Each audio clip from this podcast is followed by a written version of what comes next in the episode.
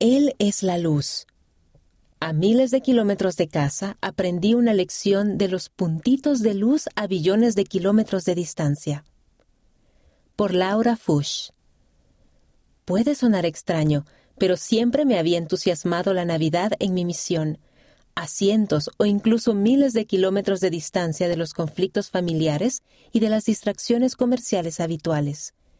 La Navidad tenía que ver con Cristo, y qué mejor manera de celebrar que ayudar a los demás a venir a Él. Una noche de diciembre, mi compañera y yo regresábamos a nuestro apartamento después de un día de trabajo misional en La Paz, un lugar mágico en las afueras de la ciudad de La Oag, Filipinas. Iba sentada en el carrito lateral de un triciclo, apretujada junto a mi compañera de más de un metro ochenta de altura, y la vida me encantaba. El aire fresco soplaba a nuestro paso, recordándome casi las navidades nevadas allá en casa. Pero aún no hacía tanto frío como al que estaba acostumbrada en diciembre. Mientras pasábamos por el campo, mis ojos se dirigieron hacia el cielo. Arriba, lejos de la luz y del ruido de la ciudad, se apreciaban miles de estrellas. Pero cada vez se veían menos estrellas a medida que nos acercábamos al centro de la ciudad, hasta que solo se distinguían las más brillantes. Pensé en la luz de las estrellas y en Jesucristo.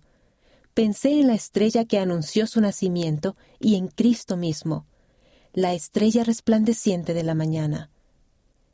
Él es la estrella más resplandeciente, el ejemplo radiante para todos nosotros. Y sin embargo, al igual que esas estrellas que aprecié desde el triciclo, incluso Él puede verse oscurecido por la contaminación lumínica. Cuantas más distracciones, cuanta más luz artificial, menos visible se vuelve la luz natural. En el interior de las provincias de las Filipinas aún se pueden divisar algunas estrellas, incluso desde el centro de la ciudad. Pero en las megaciudades como Manila, por la noche no se puede apreciar ni una sola estrella. La luz de los anuncios comerciales, los negocios y las casas bloquea la luz de las estrellas distantes. Lo mismo sucede cuando nos rodeamos de distracciones y luces artificiales. Se hace más difícil ver la luz de Cristo. Eso sucede especialmente en la época de Navidad.